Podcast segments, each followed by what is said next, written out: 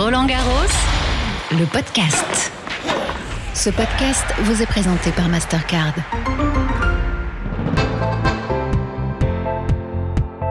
Bonjour à toutes et à tous, bienvenue dans Roland Garros, le podcast, la balade sonore qui tous les jours vous fait découvrir l'envers du décor. Fermez les yeux et laissez-vous guider.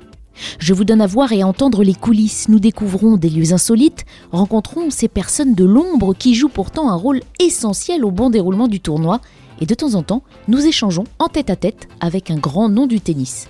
Vous êtes bien installés? Allez, suivez-moi.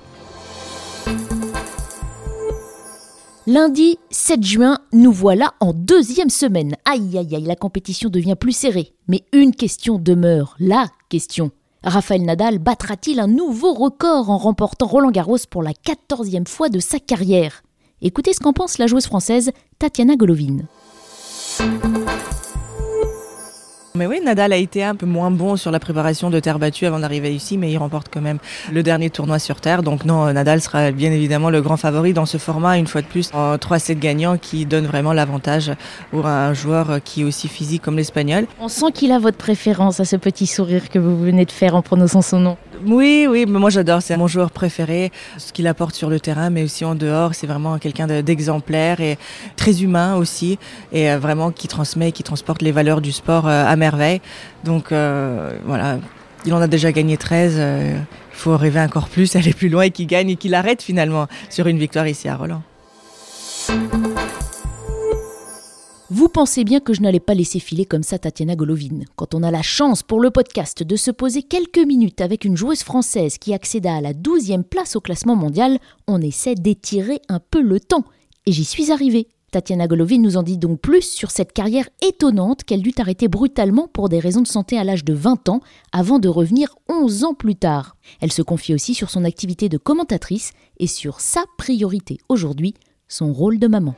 Il faut vraiment prendre euh, match après match. Quand j'ai eu deux balles de match, cinq heures de match. euh, Oui, et des objectifs, il y en a. L'entretien du jour.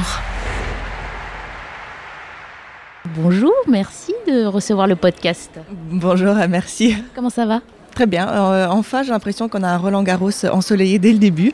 Donc c'est vrai que ça fait plaisir. Le public est au rendez-vous. Donc on ressent un petit peu cette sensation de, bah, de fête avec ce début d'été. Ça nous avait manqué l'année dernière, hein, à l'automne. Ah oui, et puis surtout, euh, moi j'étais pas sur place, donc on regardait la télé. Euh, c'est vrai que c'était compliqué cette manière, c'était une année horrible pour tout le monde. Donc voilà, on a l'impression que ça va un petit peu mieux maintenant. Et euh, c'est vrai qu'on essaie d'en profiter. Qu'est-ce que vous faites cette année sur le tournoi? Alors je commente avec le, le World Feed, donc je, je commente en, en anglais, donc c'est quelque chose que j'ai pas spécialement l'habitude de faire. Mais, euh, mais voilà, c'est très sympa, je fais ça depuis quelques années et ça me permet euh, de revoir euh, les tournois du Grand Chelem. D'habitude avec Bean, on fait ça sur Wimbledon, mais là ça me permet de le faire aussi sur Roland Garros. Quand le podcast rencontre des joueurs, on se pose aussi la question de savoir qu'est-ce qu'il y a autour de la carrière de joueur, après la carrière de joueur. C'est quelque chose, par exemple, le commentaire que vous aviez envisagé avant. Euh, Lorsque j'ai arrêté, je me suis dit que jamais j'allais faire euh, de, de la télé, que ça allait être euh, trop difficile de regarder les autres jouer. Puis finalement, euh, j'ai pris un petit peu de temps pour euh, euh, bah, justement prendre un petit peu d'écart. Et puis après, j'ai eu l'occasion de, de revenir avec France Télé. Ça, c'était une superbe expérience pendant cinq ans. Et ensuite, euh, j'ai euh, j'ai eu pris goût en fait. J'ai continué à suivre le tennis tout au long de l'année. Avec, euh, on avait fait beaucoup d'ATP et après la WTA avec Canal+ et ensuite Bein maintenant. C'est vrai que bah, ça fait plus de dix ans maintenant finalement que, que je fais ça. Sur le, le commentaire aussi, vous dites que vous prenez beaucoup de plaisir. Est-ce qu'il n'y a pas une petite frustration aussi quand on a foulé justement cette terre battue tant de fois et qu'on se retrouve dans la cabine de commentaires Oui, au début, au début, il y avait de la frustration, bien sûr, parce qu'on a toujours tendance à se dire ah bah moi je l'avais battu, ah bah moi j'aurais pu faire mieux, ah bah moi j'aurais fait comme ça. Donc c'est vrai que c'était à chaque fois un rappel du fait qu'on n'a pas pu finir sa carrière comme on le souhaitait. Mais euh, mais maintenant, euh, je pense qu'avec voilà, beaucoup de choses passent avec le temps et c'est ce qui s'est passé. Maintenant, j'ai mes enfants, j'ai mon travail, j'ai ma famille, et au contraire, je prends ça comme un bonus et une chance de pouvoir justement assister à tout ce qu'on a la chance de, de vivre avec notamment euh, Nadal et Serena qui sont encore là, qui écrivent vraiment la, la légende et, et justement pouvoir même montrer ça à mes enfants. Et euh, ça, je, au contraire, je prends ça maintenant comme une chance. On les salue, ces enfants. Ils vont écouter le podcast, on imagine, si maman est dedans. Ils sont peut-être encore un peu petits, mais euh, mais oui, mais j'aurais montré des vidéos parce que j'aimerais bien qu'ils jouent quand même un petit peu, qu'ils aient des bases. Donc j'aurais montré comment maman jou- jouait et apparemment ça les a un peu plus motivés. Donc euh, on croise les doigts. J'ai eu ma petite phase où j'ai voulu reprendre fin 2019. C'est vrai que j'ai pas pu vraiment finir euh, une fois de plus comme je le souhaitais, donc j'espère que j'arriverai encore à, à revenir sur, sur le terrain. Revenons à présent justement sur cette étape de votre carrière. Vous avez arrêté votre carrière alors qu'elle s'annonçait prometteuse à l'âge de 20 ans. Et puis vous êtes revenu 11 ans après. Je vous pose la question parce que l'actualité récente, euh, par exemple, a montré que Naomi Osaka avait pris une décision. Il y a des décisions importantes à prendre dans une carrière qui ont un impact aussi. Euh, je voulais revenir sur ce, cet aspect de la carrière du sportif. Je pense que c'est important de rester euh, fidèle à, à soi-même et à ses convictions et à ses pensées. Maintenant, euh, je pense que le cas de Naomi Osaka est encore plus délicat parce que c'est un peu plus compliqué de vraiment comprendre ce qu'elle ressent et, ce qu'elle traverse. Et c'est vrai qu'il y a plusieurs façons, j'ai envie de dire, d'approcher et même d'avoir un point de vue sur, euh, ce qu'elle fait, ce qu'elle va faire ou ce qu'elle a fait. Pour moi, euh, voilà, j'ai été obligée d'arrêter il y a 11 ans, comme vous l'avez dit. Et puis après, j'ai eu l'opportunité de reprendre parce qu'il y a eu des nouvelles méthodes de traitement pour mes douleurs au dos. Et euh, je me suis dit, voilà, j'ai envie d'essayer, j'ai pas envie d'avoir de regrets. Et puis je me suis lancée. Maintenant, j'ai repris euh, très rapidement. J'ai pas fait une préparation euh, correcte. J'ai pas fait une préparation assez longue comme j'aurais dû si vraiment j'avais des ambitions pour aller loin. Pour moi, c'était vraiment plus un défi personnel de juste voilà pouvoir retrouver la raquette, retrouver le, terrain, retrouver la compétition. C'est ce que j'ai fait. Malheureusement, j'ai envie de dire que ça s'est pas passé non plus au meilleur des moments avec la pandémie qui a suivi. Et du coup, je me voyais plus du tout euh, bah, m'entraîner. On n'a plus la tête à, ça avec la pandémie. Euh, Mais voilà, je, garde espoir. Peut-être pourquoi pas en double. Je voulais reprendre déjà en début d'année, mais encore une fois, c'était compliqué même pour trouver des endroits où s'entraîner finalement. Et, Mais le double, c'est une reconversion possible après une carrière en simple? Je sais pas si j'ai vraiment envie de me reconvertir parce que je- le tennis euh, demande. Ça reste du tennis, évidemment. Je, je dis reconversion, c'est peut-être pas le mot adapté. Non, mais dans le sens où je sais pas si je vais jouer à plein temps, euh, parce que le tennis demande justement euh, un sacrifice euh, total d'une personne. Donc moi, mes priorités restent mes enfants, et j'ai beaucoup travaillé avec eux, mais ça peut être un plaisir personnel pour moi de me dire que ça, ça peut être mon petit jardin secret où je peux me sentir un peu la, vieille Tatiana. Donc voilà, après en simple, comme je disais, ça demanderait beaucoup trop d'efforts physiques. Pas qu'en double, ça ne demande pas d'e- d'efforts physiques aussi, mais peut-être c'est un peu partagé en deux. Et peut-être c'est quelque chose qui est plus à ma portée maintenant. Vous avez reparlé des enfants. Est-ce que maman Tatiana pourrait donner des cours à ses propres enfants? Mais je sais, je sais, mais c'est vrai que c'est compliqué lorsqu'ils sont petits. C'est toujours plus facile de, de pouvoir conseiller lorsqu'ils savent déjà jouer. Là, c'est vraiment apprendre les bases. Mais oui, le sport en général, c'est important pour les enfants. Merci beaucoup. Merci beaucoup. Alors on a beau être à Roland Garros, je vois euh, deux jeunes filles qui avec une grosse balle jaune jouent plutôt à ce qui ressemble à du euh, volleyball. On va aller les voir. Très bien, merci. Excusez-moi mademoiselle Barbara, je fais le podcast officiel de Roland Garros. Je m'intéresse un peu à, au petit job aussi qu'on fait sur le tournoi. Qu'est-ce que vous faites? Vous, c'est quoi votre rôle? On est vendeuse à la boutique officielle Roland Garros. Sauf que là, vous n'êtes pas en train de vendre des choses dans la boutique, vous êtes dehors avec une grosse balle jaune dans les mains. Qu'est-ce que vous faites Alors on a été mise au poste d'animation. On va à l'accueil devant la boutique pour, euh, bah, pour essayer d'attirer un peu de monde. Euh, puis on voit plus de monde aussi, on voit tous les gens joyeux, on essaye de les faire jouer avec la balle. Donc voilà, c'est sympa. Pas du tennis que vous faites avec cette grosse balle. À quoi vous jouez avec cette balle Si l'on fait un peu de volet, pourquoi pas. Du basket, c'est possible, mais ouais, celle-là, ouais, c'est plus pour les signatures à la base. pour- Non, mais On est à Roland Garros, du basket ou du volley, qu'est-ce que c'est que ça? On fait comme on peut, mais on peut, pourquoi pas essayer avec cette balle-là aussi de faire du tennis, ça peut être marrant. Du coup, vous faites euh, la quinzaine, c'est ça Vous êtes embauché sur la quinzaine C'est un, c'est un job euh, sympa? Très sympa, il y a une très bonne ambiance. euh, voilà, tout le monde connaît Roland Garros. C'est, c'est très sympa, on rencontre beaucoup de personnes. Et puis voilà, on a très sympa, ouais. Comme on est affecté à la grande boutique, on est principalement là toute la journée. Donc euh, on n'a pas trop le temps de se balader dans tout le parc, forcément c'est un peu grand.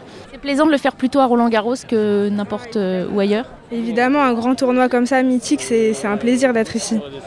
Bah, bien sûr, c'est le cas de Roland Garros. Je pense que c'est très plaisant et que on a beaucoup de chance euh, d'être à ce poste, d'avoir obtenu cet emploi. Donc oui, tout à fait. C'est difficile?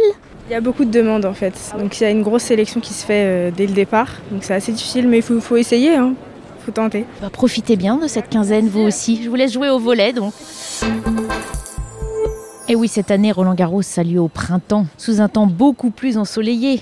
Pour preuve, le stand de gaufres, qui était assailli l'année dernière, est un petit peu désert. On va aller voir les, les vendeuses. Bonjour En octobre-novembre, j'étais venue vous voir. Il y avait une foule pour avoir des gaufres parce qu'il faisait froid. Je me dis là, avec le soleil, qu'est-ce qui se passe? Je n'en sais rien, mais on vend pas beaucoup. Ils sont partis en face où il y a des glaces. Oui, effectivement. 2021, on est sur quoi, comme disent les restaurateurs Euh, ben, on est sur des gaufres et crêpes, euh, Nutella, sucre, crème fouettée, ça reste, ça reste classique. Les gaufres sont là, il manque juste les clients. C'est exactement ça. Alors que, effectivement, sur le trottoir d'en face, enfin, il n'y a pas de trottoir, mais enfin, juste en face, il y a le bar à glace. Et là, il y a des clients. 6,50€ s'il vous plaît. Allez-y. Cette année, les stands de glace ont plus de succès, vous confirmez? Oui, bien sûr. Surtout l'après-midi, dès qu'il y a du soleil, euh, on est à plein. on a des glaces à l'eau et des esquimaux, donc euh, avec des nouveautés cette année euh, qui marchent plutôt euh, bien. Et après, des glaces à l'eau un peu basiques. Donc euh, quand il fait chaud, euh, c'est la valeur sûre. On vous laisse parce qu'il y a du boulot, hein. Merci. Parfait. Merci beaucoup. Bon après-midi. On est content de retrouver Roland Garros à la belle saison avec une petite glace. Complètement, ouais. Ah mais totalement, ça change tout. Moi personnellement, euh, le fait de venir ici, c'est c'est un plaisir. On peut à la fois manger, on peut profiter du, du super spectacle qu'il y a aujourd'hui, euh, profiter du beau temps. J'ai une petite chemise mais je l'ai même enlevée. Donc euh, non, on a la casquette quand même, mais euh, non, sinon on est très très content, ouais. Et une petite glace pour se rafraîchir. C'est ça exactement, on, a- on la partage, on est, on est tous les deux et on en a une pour deux, voilà. C'est mignon. On vous laisse la déguster alors. Qu'est-ce que t'as pris alors? Qu'est-ce que c'est un esquimau? Ça a quel goût? Double caramel. Double en plus. C'est la fête Roland Garros en famille. Ah ouais, on se régale. Il fait super chaud, ça nous rafraîchit et franchement, ouais, là on est content qu'il y ait les glaces qui soient de retour. C'est un goût citron, orange et fraise. Monsieur n'est pas encore au dessert. Il est, il est 13h. Elles ont commencé à 10h ce matin euh, devant l'entraînement de Nadal. Ça, ça a donné faim, je pense. Donc, euh, moi, pour l'instant, c'est sandwich. Alors, je prendrai une glace vers 16h au chocolat. Ah, Il y a un bon programme quoi. On connaît le programme des matchs et on connaît le programme du menu aussi. Très important, l'entraînement le matin, les matchs et bien sûr le ravitaillement euh, à midi et à 4h. Incontournable. Et bah, très belle journée à Roland Garros. au revoir. La question du jour. Comment devient-on arbitre de tennis? Et c'est Mathéo Leloué, juge de ligne à Roland Garros, qui nous répond. Il faut se renseigner auprès de son club. Normalement, il y a des formations qui sont proposées par le département, en tout cas par la Ligue. Et ensuite, on passe des évaluations, on passe des évaluations écrites également sur chaise. Et après, il y a différents niveaux. Il y a le niveau A1 au départ, puis il y a le niveau A2. Et après, il y a le niveau fédéral A3. Il faut avoir euh, rempli un nombre de chaises, nombre de tournois, etc. Ça veut dire qu'il n'y a pas des écoles spécifiques, tout ça se fait au sein de la Fédération française de tennis en fait, en commençant par le club. C'est ça, ça commence déjà par le club. Et après, euh, si on veut devenir arbitre international, euh, c'est auprès de la Fédération internationale de tennis. Et il faut d'abord être arbitre euh, du niveau fédéral, donc niveau A3, et après, Quelle qualité il faut pour devenir arbitre? Il faut avoir un bon œil. euh, oui, après, euh, on peut avoir des lunettes hein, quand on est arbitre, il n'y a pas de souci là-dessus. Après, il faut connaître euh, bien les règlements, parce qu'il y a différents cas qui peuvent se présenter à l'arbitre de chaise. Il n'y a pas simplement voir si la balle est bonne, il y a tout ce qui est du règlement pour les sorties toilettes, pour les blessures, le coaching. Donc il y a plein de règlements à connaître. Et après, c'est la communication aussi avec le joueur. Il n'y a pas on n'applique pas directement le code de conduite ou euh, on communique d'abord avec le joueur pour faire en sorte que le match se passe le, le mieux possible. Et si vous voulez en savoir encore plus sur les juges de ligne, restez à l'écoute du podcast. Dans quelques jours, je vous propose le portrait de l'un d'entre eux. En attendant, vous pouvez tout réécouter en ligne sur le site officiel rolandgarros.com et sur l'appli Roland Garros. Tous les épisodes sont également disponibles sur les plateformes d'écoute à la demande. On se retrouve demain, même heure, même endroit, je compte sur vous.